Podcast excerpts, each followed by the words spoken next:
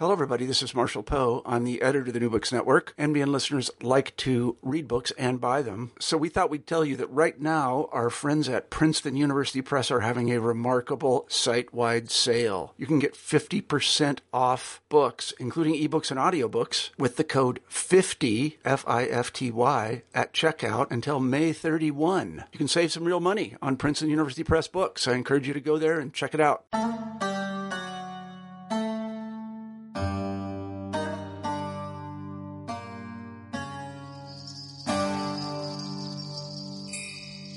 The historical convergence of European imperialism and technological innovation in communication and travel made multiple social sites of intersection between the local and the global possible. Niall Green examines how these terrains of exchange transformed Islam during the modern period from roughly 1800 to 1940 in his new book, Terrains of Exchange Religious Economies of Global Islam. Green sees religion as a tool for social power and explores various religious economies to determine how interpretations of Islam are negotiated and deployed. What he shows is that modern iterations of the tradition are often shaped not only by Muslims, but also Christians and Hindus. In these sites of exchange, religious actors and institutions can be analyzed as entrepreneurs and firms, which effectively compete for their clientele religious entrepreneurial competition and innovation fostered by Muslim Christian interactions in imperial contexts contributed to Muslims' adaptation of Christian missionary methods for their own proselytization purposes.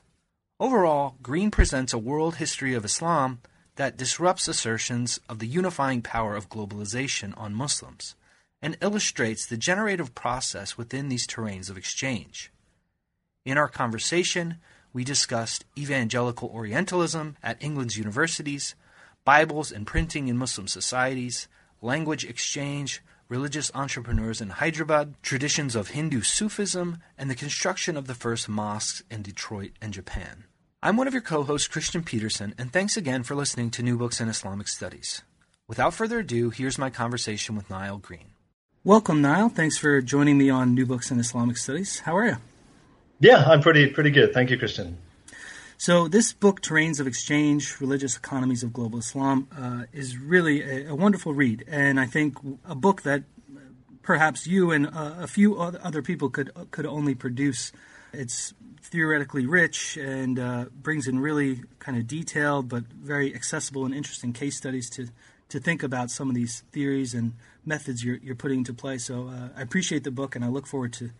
to hearing about it. Um, but we always start with a little bit about our authors. Uh, so if you could take a moment to just tell us a little bit about how you got interested in Islamic studies, uh, perhaps individuals or, uh, or, moments that have uh, been influential in uh, shaping the types of questions you ask or the, the locations that you're interested in, or uh, how did how did you get to where you are today? Yeah, well, really, in many ways, it, it all started as a, a, sort of tale I've told many times before. Won't tell at length now. But at the age of seventeen, I, I, I got a train from where I grew up in England to Istanbul, which is as far as I could go, get. And I spent the summer knocking around Turkey. And then in the next few years, when I left high school when I was 18, and then when I was 19 and 20, I was traveling alone as usual around, um, you know, eastern Turkey, wandering across the border into Iran one time, in fact, when I was 18. And then, uh, in Egypt, and by the time I was 20, I was in North India. And throughout my 20s, really, I kind of only really did my studies because it was a way of legitimizing my fascination with life on the road in the Middle East and the Islamic world more generally. And and as time went on, I kind of I spent a lot of time in in Iran, and I did my masters at, at, at Cambridge. I did my MPhil in in uh, Oriental Studies, it was called then, and focusing particularly on Persian. And I spent quite a bit of time in Iran. Um, and then I kind of started going to places like Pakistan, spent a fair bit of time there. And then over the years, I actually took a bunch of years out, the gap years in my CV, leading so-called adventure tours through places like places very inaccessible now. In fact, places like Syria and Yemen. Um, I later travelled in Afghanistan and Central Asia and other places too. And and those travels really, I think, very much kind of shaped my. They were my primary encounter with the Islamic world, not through books, but primarily and originally through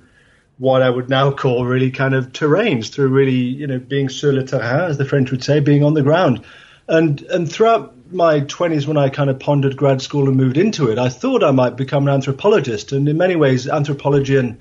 that side of the social sciences were much more um, the kind of forms of methodology that really had much more rapport with me. But I was fundamentally interested in the past. So when I, I lived in India for my PhD in my late 20s, I did my PhD at, at SOAS in London. Um, when I lived in India, I was really kind of very interested in trying to trace, as it were, the the imprint of the past through institutions, particularly at that time Sufi shrines, that um, and to try to understand the past through the tradition and the forms of tradition that it was handed down by five forms of local memory, spoken, oral history, but also, of course, through hagiographies and local histories written in situ. So, really, that that experience, really, which is ongoing. I think this is the first year, this year of the last 26 years that I haven't been traveling somewhere in the Islamic world, but but that kind of you know kind of you know quarter century really of being you know on the road for between one and seven months or even eight, nine months a year, um, in my 20s certainly, really shaped my approach as a historian. And that really, I think, for me at least, as the rec- the try ways of really trying to work out in many ways that dissonance between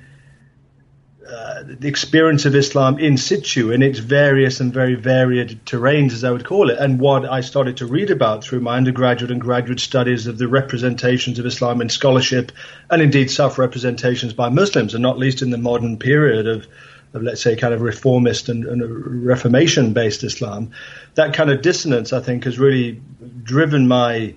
intellect over the decades to, to, try to come up with the formulations, at least to my own somewhat satisfaction, in, in terrains of exchange, of trying to form a way of understanding, um, on the one hand, kind of what are clearly a broader problem in Islamic history, of, of, of trying to understand broader trans-regional, transnational forms of continuity, the Arabic script being the most obvious one that's always pointed to. But of course, the other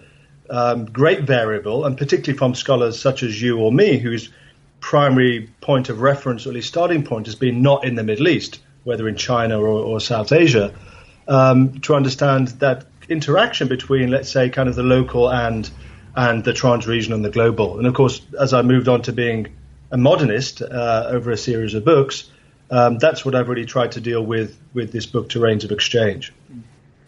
Yeah, that's interesting. Uh, you can really see that in the in this book, at least, and in, in, much of your other work too. How that experience must have shaped uh, your approach. Um, can you talk a little bit about how this particular book uh, began to emerge uh, as a book and how it relates to uh, some of your other scholarship? The book began, in, in, at least its core parts, really, with a series of, of individual case studies of places where I was then living, I guess, in my 20s and working on more intensely and what's now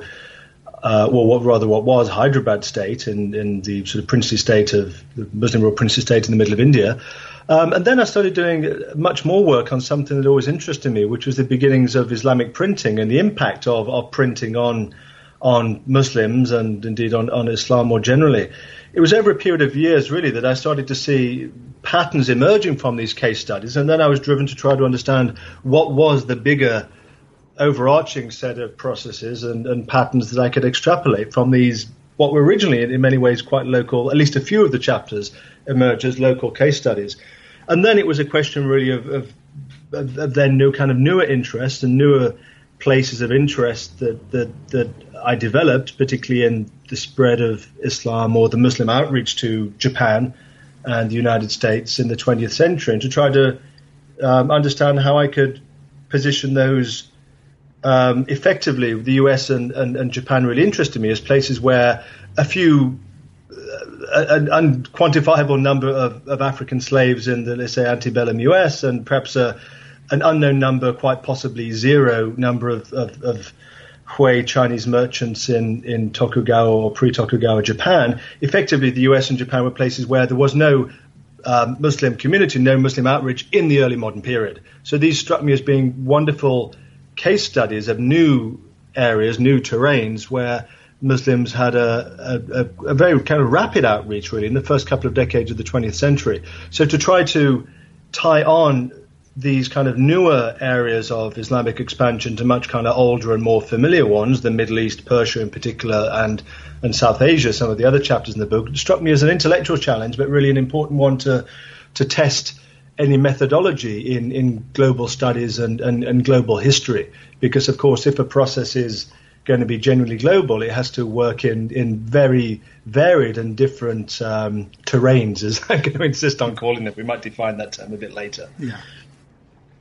Um, maybe maybe we can start there because I think this is one of the real um, valuable pieces here that can be extended to other other folks working in Islamic studies. Is this idea of terrains of ex- exchange, uh, this intersection of local and global? So, uh, what what do you mean exactly by this phrase? Uh, what ways can a site of exchange be understood as a as a generative process, which you call it, and what kind of outcomes are possible in these sites? Well, what I'm trying to do with this idea of, of, of terrain of exchange is really develop a, through really develop a methodology, I think, for, for, global history, which I think is often had its primary origins in, let's say, the hard side of the social sciences, economics, and, and so on, and indeed uh, migration studies, etc., has been in many ways, even for historians with world systems theory, etc., a kind of a top-down driven field in many ways. I'm trying to approach global history and the study of globalizing processes from, from bottom up. And to start then, and to show methodology, you'd be able to start from a range of different terrains, different terroirs, as it were, different, uh, different, as it were, uh, sites of, of local richness and local culture, and and to be able to do that in, unlike much of global history, which I still think has as its starting point the West and the Western world. So I'm tr- trying to start using the idea of terrains then as a place of, of, of bottom-up globalization. And when I talk about globalization, I mean two things. I mean, on the one hand, I mean what we might more familiar think of globalization, which is movement, travel, migration, uh, intersections in kind of new places in the book, places like J- um, Japan and America. But with regard to terrains, then I'm also very interested in the study of globalization in situ. That's to say, a place might be extremely distant. Much of my work, not in this book, is focused on, let's say, kind of, you know, kind of globalizing processes within modern Afghanistan. You know, a place that seems to be very remote, but a place on which throughout the 20th century, and in various ways before, but particularly throughout the 20th century, the world has encroached upon those you know, particular landlocked corners of Afghanistan. In of Exchange, the case studies I look at are, let's say, landlocked parts of India, Hyderabad state, unlike the more classic ports model of globalization, looking at, you know, whether it's Calcutta or myself, Bombay, etc. And also uh, the perhaps much more remote, apparently remote, areas of central Eurasia in the Caucasus Mountains, the borders of the Russian Empire and uh, and uh, Persia in the early mid decades of the 19th century. So I'm trying to use terrains then as a way of understanding not only, as it were, people coming out of particular places to the wider world, but the wider world coming to to you know these particular uh, places that may seem quite remote, but are nonetheless subject in the modern period at least to um, to forces of globalization. And of course, globalization really is often seen as a as a pattern of exchange. And what I'm interested in really is, and we'll perhaps come on to this in a in a few minutes, the using the methodology of of religious economy to look at processes of exchange that happen that are dynamic, that are, as you mentioned, the key word often used is the idea of generative exchange, that when these interactions, the kind of classic motif, if you like, of globalization and global history, when interactions take place, that they generate something new, that this, as it were, a kind of a productive dialectic between the meetings and what I look at, between the meetings of European and indeed American Christians and a whole range of whether Indian, Tatar, Persian, or various other uh, Muslims throughout these different sites of case studies that I look at in the book. Yeah, I think this is uh, especially in kind of historical studies. Uh, this idea of religious economies is is very helpful. Uh, of course, this has uh, been going on in the sociology of religion for a long time. But uh, what do you what do you mean, uh, or what does it mean to think about religious actors and institutions as entrepreneurs and firms, and what insights do we gain from examining Islam in the context of religious economies? Okay, well, the main thing that drew me originally to the to the model of religious economy, which is something I, I, I use first of all in my book Bombay Islam, and I see terrains of exchange as a follow up to Bombay Islam that uses the same um, the same methodology of religious economy in a whole different set of um, environments, a different set of terrains, a different sequence of local marketplaces to show how the model of religious economy can show very divergent um, outcomes. And I think that's the strength of any uh, theoretical model that it can cope with and indeed deal with a kind of a whole variety of different variables and uh, and different outcomes. The thing that attracted me really initially to religious economy some years ago was a real dissatisfaction with the lack of an analytical vocabulary within the study of Islam, and indeed within the historical study of Islam. I think very much that um, historians of Islam and indeed scholars of Islam more generally have um, adapted or, or, taken on, I think in many cases uncritically, the uh, emic, the internal vocabulary of Muslims themselves, and particularly Muslim reformists what I've tried to do with adopting the, the, the, model of religious economy, I'm not claiming to invent it. Uh, it. We can talk about perhaps some of its inventors earlier, not least Rodney Stark, the, the American sociologist. Um, but by adapting the model and the language of religious economy, I've tried to uh, create, really, in many ways, uh, what I've called a kind of a, an anti rhetoric that gives us a new level, I think, of theoretical distance from our subject of study, rather than adopting then, as it were, the familiar language of of tradition um, I think religious economy is really useful because as historians it helps us to factor in change and crucially innovation. Now, the language of tradition, of course, which is um, whether explicitly or implicitly, really still I think informs much of the way we study religion, um, would claim that, as it were, there are some founding figures and some key persons and key moments, classical periods, formative periods, etc., prophets, key texts, etc. And then, as it were, there's the, the process of traditio, of handing down, in some way unchanged, perhaps moved or reinterpreted, but fundamentally, I think the language and the model of tradition, of traditio, that which is handed down, I think really informs the way Islam is studied inside and outside of the academy. And I think that's really problematic for historians because it doesn't allow us to factor in what I see as the constant regeneration and the constant reinvention and the constant to greater and lesser degree in different times and places innovation within um, any um, religious community and set of communities. And again, with regard to Islam, of course, the issue of innovation becomes particularly tricky when we're talking about um, emic and etic terms, because for Muslims themselves, innovation, bid'a, of course, is by and large a bad thing. So Muslims themselves, historically, and indeed you know, people writing within the traditional, as I've said, scholars influenced by it, will by and large downplay innovation because this is seen as being, as it were, something that is not authentically Islamic. And yet, of course, if we're working as historians, what we fundamentally have to deal with, as it were, the, you know, the kind of the, the bottom line of historical study is the study of change. So, what is religious economy? I think um, the most important added value, so to speak, of a model of religious economy is not only that it uh, helps us move away from tradition and things being, as it were, passively handed down to reckon with the agency of religious innovation and thereby change. The other, I think, radical uh, difference with religious economy as a model of, of analysis is that it factors in not only the supply side of religion, but also the demand side. Now, what do I mean by that? Conventionally, when we study religion, of course, you know, even as historians and indeed even as social historians, we study without necessarily realizing it. We study what a religious economist would, would, would classify as the supply side of religion. That's to say, we study the prophets, the founders, the texts, the leaders, the imams, the sheikhs, all of the key figures, as it were, that seem to be doing religion and whether creating or handing down religion, the supply side of religion, rather than, as it were, all of what one might call the followers, or in religious economy terms, all of the people who constitute the demand side of religion. And what religious economy, I think, really adds importantly to a historical analysis is that religious economy claims that the the contours, the shape, the character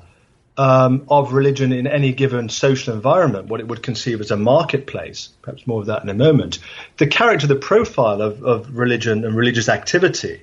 in any given uh, terrain, any given marketplace, is the outcome of interaction between suppliers and demanders. Now, that can make really, I think, a radical difference. I mean, w- within my book on Bombay Islam, I think the big difference it showed there was that, according to, as it were, kind of standard Weberian sociology, which has been so hugely influential on the study of Islam, has really, as it were, boosted the historical role of reformist Islam, a modern, um, as, it, as, it, were, industrialized, uh, relatively educated environment such as Bombay in the 19th, early 20th century should, according to Weberian theory, we would expect to see um, a whole range of, let's say, kind of reformist, disenchanted Islams emerging and flourishing there. And indeed, from the supply side, that is indeed what happened. But when, in my study in Bombay, I factored in the demand side, which is where the cultural taste and preferences of all of the consumers in a religious marketplace, all of the people who wanted and needed and looked for religion in colonial Bombay, their tastes and preferences were actually not for uh, a disenchanted textualist literary Islam, but they were for an Islam that could actually help them with the needs in their lives, with the demands they had for miracles, for intercession, for healing, for um, um, even for relaxing and, and, and, and, carnivals, no less, a carnivalesque musical Islam. So again, the importance of demand side, it, it, it brings a dynamic uh, into the whole process of what religion is, rather than simply the suppliers um, religious economy brings in this picture then of a complex and constantly generative dynamic that is in tension between um, the resources available to a set of religious suppliers and their tastes and preferences, what they want to show is, as it were, the true religion, and their own actual decisions being based upon, uh, as it were, uh, a kind of bargain with the demanders in the marketplace, with the people that they're trying to attract to to them as as as uh, as a demand base, with the people they're trying to attract to them as their followers. And of course, what that means then, of course, and the other crucial element of religious economy is that it factors in processes of competition. And competition, as distinct, analytically distinct, I think, from conflict, competition, I think, is again a crucial ingredient, crucial ingredient, a crucial motor in tracing religious innovation and change, because it's competition between different religious suppliers that actually creates the impetus for religious suppliers to change, adapt, differentiate their religious products, their services in any given marketplace, depending upon the number of people, the number of potential competitors there are in that marketplace. So a marketplace then might be, as it were, a village at the most simple level, where there is only one leading, let's say, stately family that is there for generations and there is no other religious supplier. That's going to be a pretty static marketplace in which there's minimal competition and there is, relatively speaking, minimal impetus for religious innovation and change. When we move to more complex urban environments or indeed complex globalized environments, such as where the Caucasus Mountains in Hyderabad state that I study in the book, when we come to a period of more uh, interaction, of more global exchange, then there will be an increasing number of uh, suppliers competing with any given within any given marketplace, any given terrain. And again, within context of globalization, not all of those competitors, those uh, alternative religious suppliers, will be of the same religion. Not all of them will be Muslim. And what I look at at the book then, fundamentally as a historian starting to move towards uh, the details and the context and the particular case studies rather than just the theory, is the impact then over the long, a very long 19th century, as it were, the period of imperial globalization, I call it, from around 1800 to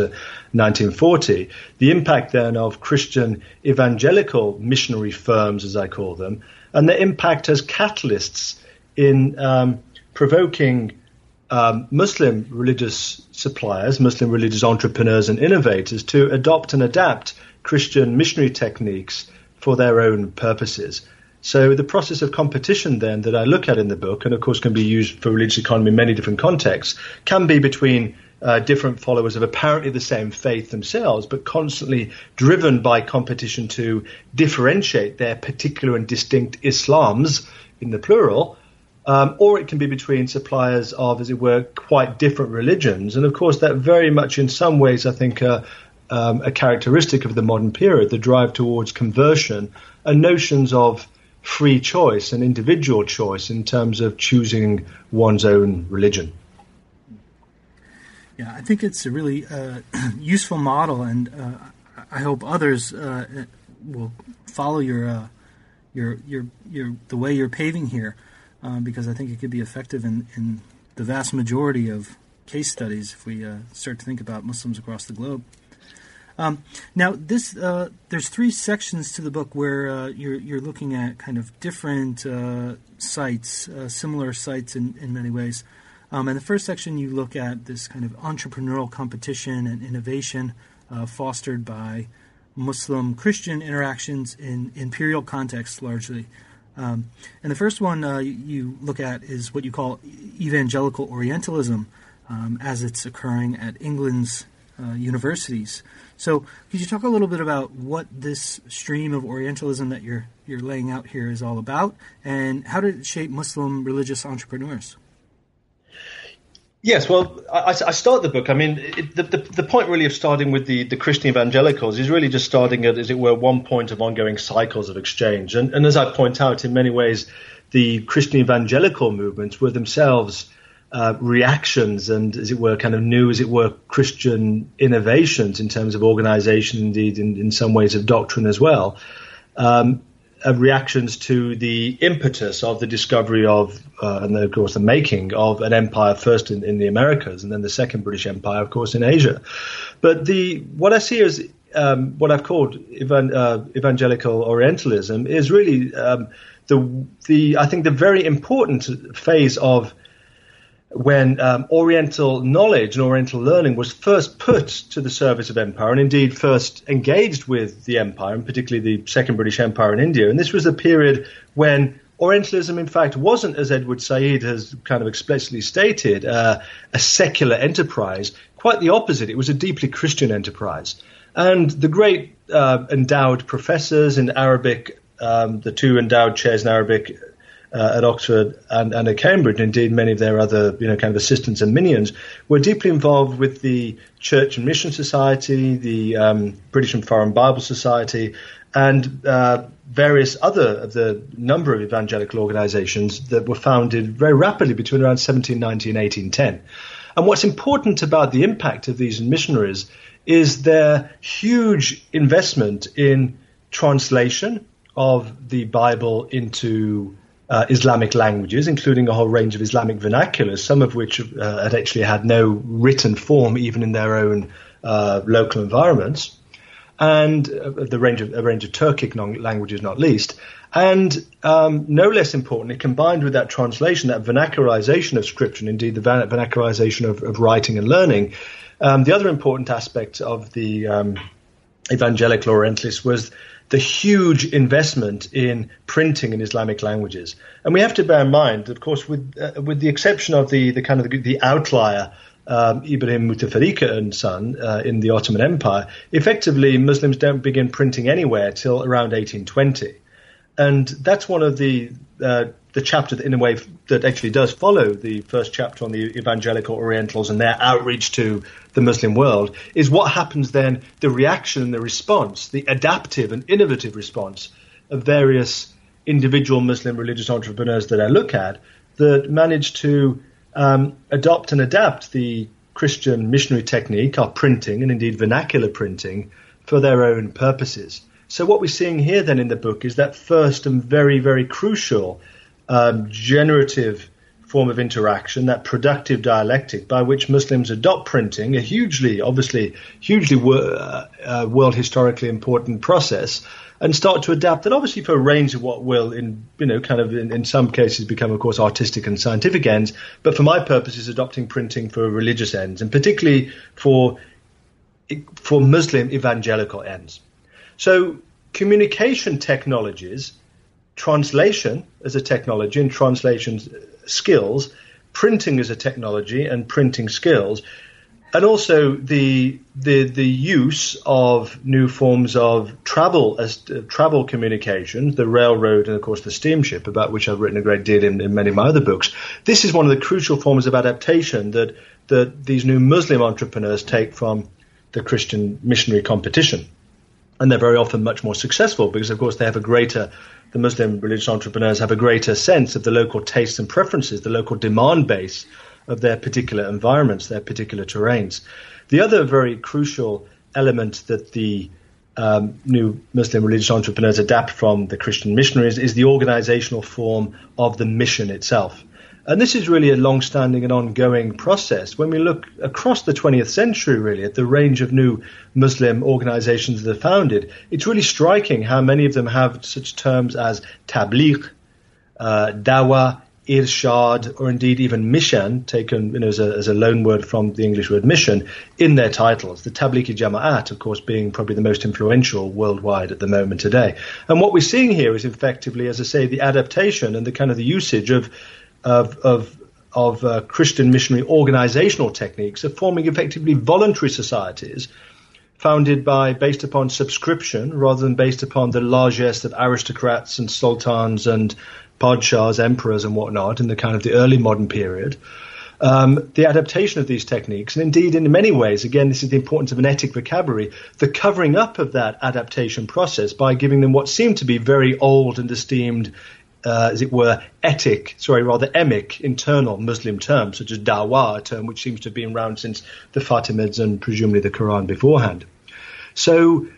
um, yeah, this is in the book. This is the first sequence that I look at, really. This, this initial process, then, of from around 1800 to 1850, the beginnings of this process of generative exchange, which will be followed up by, roughly speaking, the second half of the 19th century, when we start to get um,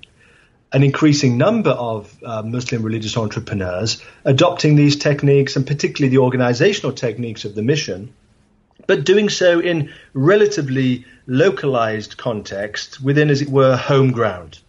So the case studies I look at there are, in fact, largely within Hyderabad state in India, and actually showing that um, one of the claims I um, I make is that agency is more important than identity in religious economy which is to say one doesn't necessarily need to be a Muslim to make, as it were, innovative changes in the religious life of Muslims. The Christian missionaries, of course, are one example of that. But the case study I look at, or one of the case studies I look at with regard to Hyderabad, is the way in which um, an important uh, uh, uh, Hindu uh, Kayastha, an important member of the old kind of Persianate uh, uh, uh, secretarial class within, within Hyderabad state and a prominent member of the Hyderabadi bureaucracy, but nonetheless a Hindu, manages to innovate and create, as it were, a new kind of Vedantic Sufism.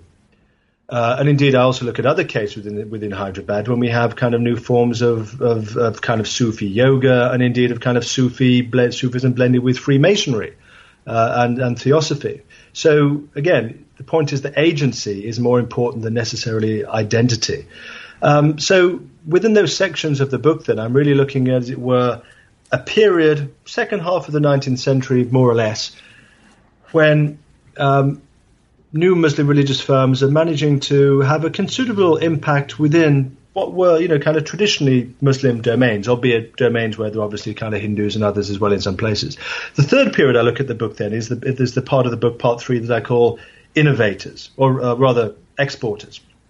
And that's when we see, from approximately around the beginnings of the 20th century, we start to see the networks of the British Empire, but indeed wider networks of globalization um, and of kind of globalized steam travel in particular that now connect Muslims with places as far as distant and as completely new as the United States and Japan. And we see um, Muslim religious entrepreneurs, Muslim missionaries no less, um, adopting the older techniques of Christian missionaries to start to export Islam to what were, as it were, traditionally Christian dominated religious marketplaces, or indeed Shinto Buddhist dominated religious marketplaces within Japan. Yeah, and this this uh, third section really is uh, fascinating in terms of how Muslim outreach uh, is expanding beyond uh, beyond these kind of uh, more traditional boundaries. Um, the one one place you look at is the construction of the first mosque in Detroit in 1921. Um, can you tell us a little bit about what was behind this project, um, what strategies were used to build this community, and, and what responses did the project elicit from from Muslims in America? Yeah, I found the, the, the, the, Detroit Mosque a really fascinating project. I mean, the, the, Detroit Mosque, there are various claimants to being the first mosque in the United States, but I think the Detroit Mosque uh,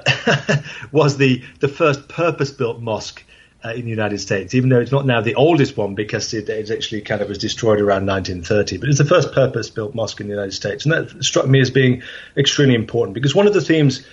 uh, one of the theoretical agendas I have in the book as well, is is borrowing not only from the sociology of Rodney Stark and other founders of religious economy, but also from the sociology of Michael Mann and and his work on um, on the sources of social power. And I'm very interested in trying to trace religion as uh, a really important and I think for globalization theorists and I think for many sociologists formed as it were in the background of of modernization theory across the 20th century and the expectation of increasing secularization.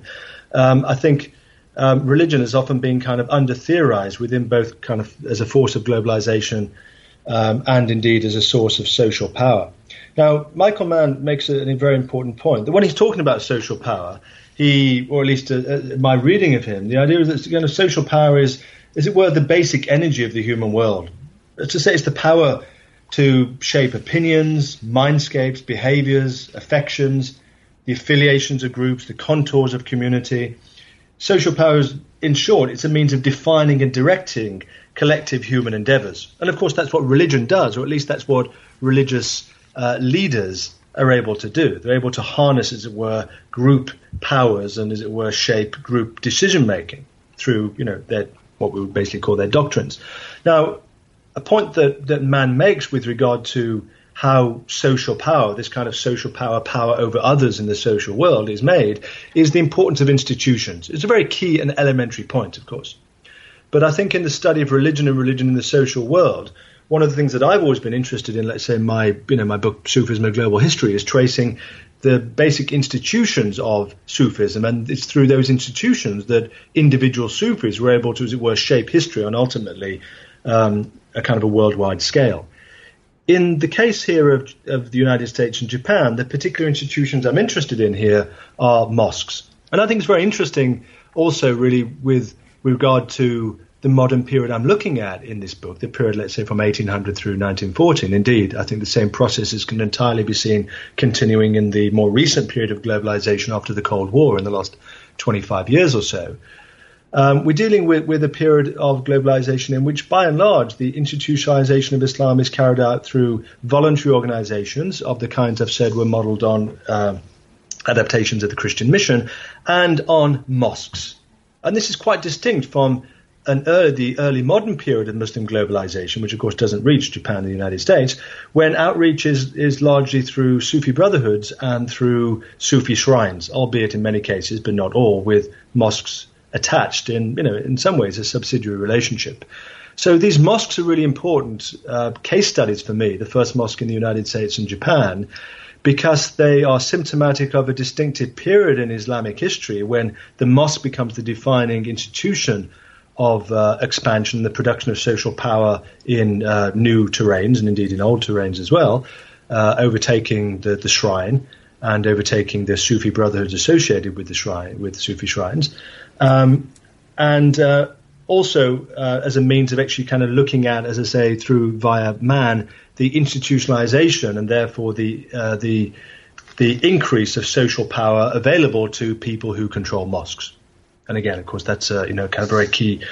I think, kind of takeaway lesson for modern day as well. So getting back to the moving on to then, as it were, the nitty gritty of uh, the details of the Detroit Mosque. What's very interesting there is the Detroit Mosque um, emerges, of course, in a period of industrial globalization. It's built right opposite um, Henry Ford's um, uh, factory with the, the world's first production line, the Highland Park factory.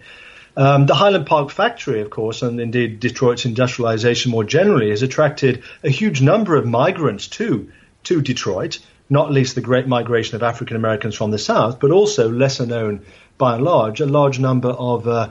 uh, Ottoman immigrants, whether Lebanese Christians, but also a considerable number of uh, Lebanese and other Ottoman Muslims, including Albanians to Detroit. And it's an Albanian, sorry, uh, uh, a Lebanese uh, migrant and actually kind of a, a, a, commercial entrepreneur, a real estate developer as he becomes, called Mohammed Karoub, who founds and establishes the mosque. And yet there is no imam to run the mosque. Now, who arrives in the United States at that period? By at this point, actually, happy coincidence. a member, but a member of the Ahmadiyya religious firm, as I would call them, the Ahmadiyya uh, Anjuman, one of the greatest and perhaps the most important of all uh, innovative and globalizing um, Muslim religious firms of the 19th, early 20th century. Um, um, this uh, Ahmadiyya religious missionary, Muslim missionary, turns up in, uh, first of all, in Pennsylvania by steamship and then makes his way to Detroit. And he manages to persuade Muhammad Karoub to allow him to take over the mosque and be the imam. From that base of the mosque, he sets up a periodical in English, again using, as it were, language skills, translation skills, language skills that he'd already learned in India, and particularly in the Punjab where he comes from. I think there really is the Punjab in Indian religious history in the colonial period is really, as it were, the burned over district, to borrow a term from American religious historiography, the burned over district of India, where there's been such intense um, religious activity, such intense innovation, such intense exchange with Christian missionaries since um, the early uh, 1800s, since around the 1820s. So uh, Mufti Muhammad Sadiq, the missionary who comes to Detroit, sets up a newspaper, starts using the very vibrant U.S. public sphere to uh, issue what he calls in his Urdu autobiography. Uh, he uses the word frequently, challenge karana. So we get a sense of semantic exchange going on here in the language using the English word challenge, of course, with the Urdu verb form karana to make a challenge. And he makes challenges in various church halls, various workers' halls, um, various other public places, as well as in print, uh, of people to, as it were, disprove Islam. So he's adapting the missionaries of the Christians, the Christian missionaries in India, and turning them on their head rather than Christian missionaries offering challenges to Muslim scholars to disprove the truth of Christianity, or indeed the Christians themselves disproving uh, the truth claims of Islam. Here we have exactly that turned on its head by this figure, Mufti Muhammad uh, Sadiq, who's doing that entirely within the United States. He's reaching out very intelligently. He's actually a wonderful example of a religious entrepreneur because he, he has he develops a pretty good for an immigrant, a recent immigrant. He turned up in 1921. Um, he develops a, a, pretty rapid and canny sense of demand within that new uh, Detroit um, religious marketplace, full of, in particular, African American migrants from the South. And he reaches out in particular through his uh, English language magazine and through his uh, preaching in and around Detroit and also in Chicago. He reaches out to African Americans, telling them that your true religion is Islam that Christianity is the religion of your enslavers. And of course, this becomes a, a very important theme in the subsequent history of um, African American Islam. Um, he manages to convert, um, according to the names are given in Muslim Sunrise, something like upwards of a thousand Americans, including a very significant proportion of African Americans. But what's particularly interesting to me by looking at the marketplace in Detroit and following the after story of Mufti Muhammad Sadiq is showing how the beginnings of African American Islam uh, comes not only from Mufti Muhammad Sadiq's own entry to the marketplace, but then the emergence of African American religious entrepreneurs,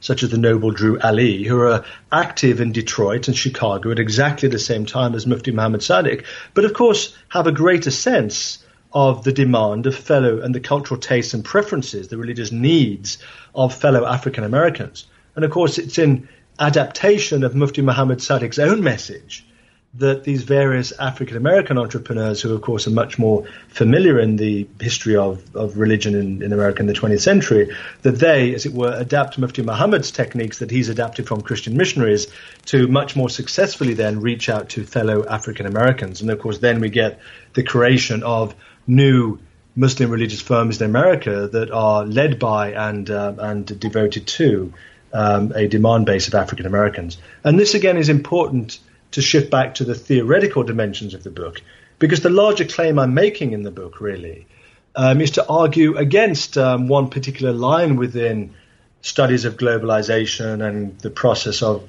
globalization more generally. And that's that idea that globalization leads to forms of, of cultural and indeed by implication religious homogenization. And of course, within the history or indeed the, the historical study of Islam, whether pan-Islamism or indeed more recent forms of of pan-Islamism, or if you like, of global Islam or Islam mondialisé, or as it's called by various scholars, there's been a kind of a similar notion that Islam will, be, will become indeed more standardized and more familiar through the process of globalization. What I'm showing throughout the book, through the case studies and through the theoretical model, is entirely the opposite In fact, what religious economy shows and demonstrates is that increasing interaction, thereby increasing competition, increasing globalization, increasing interaction. Increasing interaction means increasing competition between different religious entrepreneurs, whether fellow Muslims, for example, or, or non Muslims. And that dialectic, as I've said, creates a process of generative exchange, which creates new religious entrepreneurs whose drive in competing with their fellow entrepreneurs, Muslim or otherwise, is to differentiate their product and services.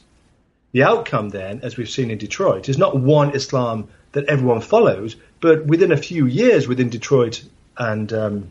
and Chicago, the emergence of a whole bunch of new religious Muslim religious entrepreneurs and firms. In short, then, globalization leads not to homogenization of Islam, but inclu- increasing diversification and indeed increasing fragmentation.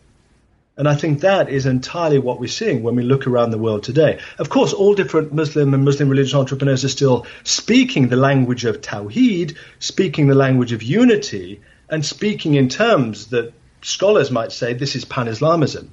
But that's the importance of actually differentiating between the message and the claims, as it were, the emic level of analysis, and differentiating between that and the etic level of analysis, and particularly the social underlying realities beneath these claims of unity and unifying messages. Because what we actually have, we're actually seeing is in the present, as indeed in the period I studied in the book up until 1940, is increasing numbers of religious entrepreneurs, a dizzying number of new religious firms actually um, claiming to be to be supplying the same Islam, but the social reality is increasing competition and increasing fragmentation, not inclu- increasing homogenization or unification or still less Muslim unity. So this uh, generative exchange is also really exemplified in this case study of the first mosque in Japan. So can you tell us about this project and the factors that made it possible? Yes, I found the, the, the, the, case study of the first mosque in, in Japan, which which was founded in 1935, as late as 1935 in, in the port city of Kobe. I found this a, a wonderful case study for religious economy because insofar as we can as historians looking at sort of modern urban environments, it represented something like kind of laboratory conditions. What do I mean by that somewhat outrageous claim for a historian? Well, of course, uh, Japan's uh, Tokugawa Japan's uh, policy of, of, closure to the outside world meant that Japan's uh, opening to the world, as, uh, as, it's traditionally been called uh, in the Meiji period, um, sets up a, a, very rapid series of interactions based around really mostly a couple of port cities, Yokohama, Kobe, uh, Nagasaki, uh, and one or two others. And it's really these uh, new port cities, and Kobe as, as, as, as one of them, that very rapidly see not just the arrival of, if you like, kind of the merchants and diplomats, the political and economic forms of global interaction, which are, you know, after all, usually the wherewithal of global history, but also um, the opening of Japan and Japan's ports um, sees the arrival of a whole new series of new religious firms and religious entrepreneurs. Again, in this very short period. So we can see the rapid, as it were, liberalization of a religious marketplace. Now, what I mean by the liberalization of a religious marketplace, and this is again a kind of a, a key aspect of the study of religious economy, um, is that there can be many forms of religious economy, of course, and that's why religious economy can be applied to any period and place in history. There can be, as it were, village based, very closed and non dynamic, relatively static religious economies. There can be, as it were, command religious economies like command commercial economies in which the state is dominant. Look at most of these, as it were, the uh, Islamic states in the world today. The state is a major player in defining the religious activities that at least allowed by law uh, by its citizens. Or one can have, as it were, laissez-faire liberal religious economies when the state steps away from directing and having a direct role in in defining and legalizing and illegalizing, so to speak, the religious activities uh, of its citizens. Now, there's a general kind of, as it were, truism within religious economy, or indeed perhaps a general truth, I can go as far to say to that, that uh, to the greater extent that the state steps away from um, religious transactions in its uh, in its domain, in its uh, in its country,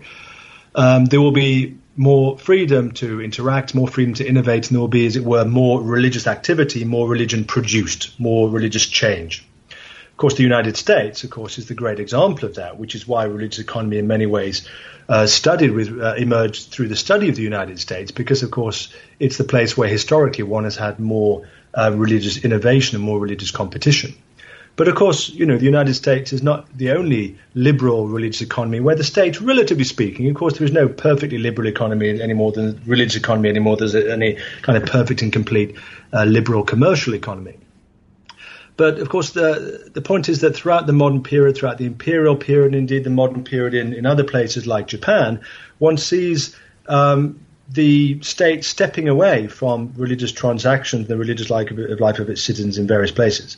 The British Empire, of course, um, um, is one of the, the key examples in that that I study in this book and Bombay Islam, when the British Empire at least claims, and, and by and large, obviously with various uh, um, with various exceptions, by and large steps back from directing the religious activities um, of the people of the empire. And of course, this has a twinfold effect that, of course, it also allows in a whole series of Christian missionary organizations at the old East, East India Company, which had controlled the uh, religious activities of at least Christians uh, in its domains, had tried to prevent. So when we turn to Japan, one of the crucial moments there in, in, in Meiji Japan is the Meiji Constitution. If, if, I remember correctly, I don't have any notes, unfortunately, 1881. And the Meiji Constitution, kind of, at least again in theory and by law, guarantees the, the right to religious freedom of, of Japanese citizens. This coincides with the with the arrival then in Japan of a wide range of uh, foreign settlers, businessmen, teachers, all kinds of, as it were, um, uh, job seekers effectively from around the four corners of the world, particularly from, from the Western world, United States, uh, Canada, and, and various countries in Europe. This causes a number of religious entrepreneurs and religious firms to turn up in particularly Yokohama and Kobe and set up churches for the new demand base of these immigrants. So it's, as it were, the parallel to what we saw a moment ago with the first mosque in America, when it's actually Muslim immigrants to the US forming a new demand base and then African American converts. Here, the initial impetus in Japan for religious change is Christian migrants to the port cities of Japan, bringing Christian religious firms and the building of Japan's first churches for um, effectively for about 300 years um, since the early Tokugawa period when the churches were closed and destroyed in Japan. Now, what this sets up then in turn is the drive to convert Japanese legally through the Meiji Constitution and the arrival of a whole series of Western missionaries um, who seek to not only, as it were, cater to the demand base, of Christian immigrants, but also to convert Japanese. And this is a period in modern Japanese history when there are, you know, kind of large numbers of Japanese converts. Many of them, as it were, kind of, as it were, you know, modernist in various ways as well. Not unlike in, in various other societies, Korea and to some extent um, other parts of Asia as well, China in, in this period. Now, it's also um, somewhat later in the in the Meiji period, indeed at the, at the end of the Meiji period, by the end of the uh, end of the 19th century, early 20th century, that we get the arrival in Japan of not only European and American businessmen, but also a number of Indian and also Indian Muslim businessmen. At the same time, there are a number of not only, as it were, this demand base of Muslim uh, merchants in Japan, but also a number of Muslim religious entrepreneurs, missionaries who come to Japan, Japan with the express aim of trying to convert the Japanese, and in particular, the idea that they convert the Jap- can convert the Japanese emperor to Islam, and then, as it were, have a powerful Muslim empire to rival um, what these Muslim religious entrepreneurs see as the Christian empires of the Russians, the British, the French, and the Dutch. Um, over a period of, of, of, time, then, what we can actually see emerging in Kobe is is reflecting what I showed in that terrain of intense terrain of exchange in Detroit. Is this very rapid and intense uh, process of competition, emulation, adaptation between Christian religious entrepreneurs, missionaries, uh, in, in, interestingly also theosophical and Baha'i religious entrepreneurs, and then the first Muslim religious entrepreneurs that also turn up in in Kobe, in, in Yokohama, and indeed in, in Tokyo and other parts of Japan. The ultimate outcome of that is the building of the first mosque in Japan. But what's very interesting about the first mosque, again, is this importance of trying to create uh, tangible institutions of social, let's just say religious power, is that the mosque itself, just like the first mosque in the United States, the first purpose built mosque in the United States in, in Detroit, are actually themselves reflect the deeply hybridized nature of the new Islam, or at least the new tangible forms of Islam, let's just say the mosque, in both places. Because um, the builder, the architecture, and the, uh, and, and, the builder of the, the, the, first mosque in the United States was uh, Theodore Degenhardt, if I remember his name correctly, who was actually, you know, a, a Detroit-based architect who was more familiar with building movie theaters there in, in the 1910s and 20s in Detroit. When we moved to, to the case of Kobe, the first mosque in Japan, the designer there, the architect employed there, was um, again a very canny move on behalf of the Muslim religious entrepreneurs of adapting and adopting the techniques of the Christian uh, innovators there. The architect for the mosque was uh, a Czech Bohemian, a former uh, Austro-Hungarian sub- subject called Jan Josef Švagr, who had just two years earlier uh, designed and built the Sacred Heart Catholic Cathedral in Yokohama. Then, as it were, the Muslim investors in the in the mosque in Kobe, uh, as it were, poach him, employ him, employ a, a, a, group of British accountants who they had previously used, British accountants and uh, and solicitors, lawyers who they previously used for their commercial transactions, and employ a Japanese. Uh, contracting firm Takenaka Corporation that had since the Meiji period specialized in building Western, let's say European buildings. The outcome then, tangibly, then for both mosques is that they look somehow Oriental and Eastern, but somehow look quite Art Nouveau and indeed kind of Art Deco by the 1920s and 30s. The mosque uh, built in Kobe then by Jan Josef Švagr looks kind of very similar in its architectural features to the Catholic Church he designed two years earlier. Now, this is important um, overall, then, within, again, the larger claims of the book, in trying to show that in the modern period, despite, as it were, the emic claims of Muslim entrepreneurs, firms, and indeed Muslim demanders, Muslim believers themselves, that uh, what we're not seeing is is the handing down of tradition. What we're seeing, I think, is through a social scientific analysis, is that like any other cultural product in an age of globalization, according to a leading uh, globalization theorist, what we're seeing uh, with Islam, as in with any other cultural product in the period of globalization, is its hybridization. And that hybridization, that mixing, as it were, through processes of selective emulation, of adaptation, of differentiation, uh, differentiation from Christian, as it were, and Japanese religious competition, as well as from differentiation from other Muslim uh, religious competition, what we're seeing is an increasingly hybridized Islam. And much of the signs, much of, as it were, the most obvious signs of that hybridization is in the, as it were, the concrete, uh, communicative, mechanical, indeed, architectural and organizational forms of Islam. That effectively, Islam from the social base, as it were, of its organization and deployment looks much more like the Christian missionary organizations of the 19th and 20th century than it does look like the forms of Muslim globalization through the Sufi brotherhoods in the early modern period and the medieval period. But also, what I'm interested in in the book too is not only, as it were, this external, let's say, mechanical and organizational forms of hybridization, but also I'm interested in semantic, uh, the semantics of exchange, and let's to say, let's to say, semantic hybridization as well. And I do try to chase, trace in the book examples of ways in which, as it were, Muslim forms of expression, communication, language use, and indeed even the adoption of loan words, mission, of course, a key one, but of course also kind of calque words as well, such as dawa, using, let's just say, kind of Arabic words to translate uh, uh, European words. Um, I'm interested in showing then how this creates, as it were, forms of semantic hybridization as well. And of course, you know, the point is here that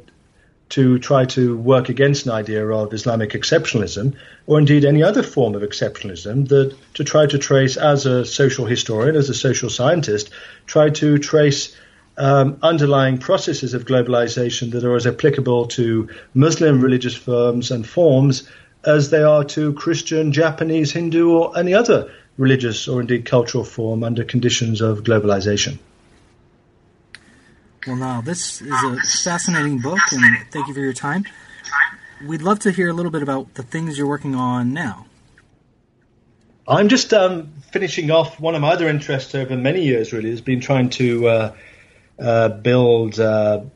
Afghan studies and try to promote the study of uh, the history of Afghanistan. And I'm just finishing off uh, an edited volume on what would seem to be the very obvious subject of the history of Islam in Afghanistan, and yet there is, despite uh, a topic that you know one would have thought there must be endless shelves of books on this topic, there is no actual, as it were, kind of sequential history of the emergence and the development of Islam um, in Afghanistan over a period of, you know, its full length, 1300 years. So that's an edited volume that will be coming out in December with uh, the University of California Press, and I'm happy to say that that's going to be uh, through their open access platform. So um, I'm not plugging a book I'm selling; I'm plugging a book that I'm I'm giving away, and uh, it's a collaborative book that I think is um, really going to be very useful in terms of, of showing, as it were, the the long history of the development of Islam in Afghanistan from initial conversion through to uh, the period of the recent jihad and, and the Taliban, and really again uh, looking at um, ethnographic data and primarily trying to actually look at, as it were, the textual uh, record of Afghan Muslims themselves over that long period. So that's been one of my projects, and another project I'm working on is another edited book um, probably come out in a, in a year or so, I guess, um, which is called the Frontiers of Persian Learning, Testing the Limits of a Eurasian Lingua Franca. And what I'm interested in doing here is, again, as a, as a social scientist and uh, a critical scholar, and I, I, believe kind of critical study is, is really important. I think as academics, we're not meant to be boosters, we're meant to be analysts. And I'm interested in here in trying to move away from what I think has been a kind of a, a kind of, if you like, a kind of a celebratory phase the, of celebrating the Persian world as, as, as it were, cosmopolitan, as pluralistic, etc., etc. I'm actually trying to look at a series of the different frontiers and indeed fracture points of the Persianate world by looking at um, social, geographical, and intellectual frontiers or fracture points, points at which Persian, as it were, um, it, its social reach, its intellectual reach breaks down for various reasons in various different places. And that's a book that is going to cover um, the full, as it were, remit globally of uh, of Persian in the period from around 1600 to 1900, right from, as it were, uh, the Malay world of Southeast Asia, across South Asia, um, into Central Asia, and of course into Iran, but also taking on the British Empire and indeed looking at Persian usage in Imperial Britain in the 19th century as well. Well, good luck with all that, and thanks again for spending some time talking about this book. Okay, well, thank you, Kristian, and thanks to uh, all of those listeners who've had the, the patience and endurance to uh, make it this far. that was my conversation with Nile Green about his great new book, Terrains of Exchange Religious Economies of Global Islam, published with Oxford University Press in 2016. Thanks again for listening to New Books in Islamic Studies.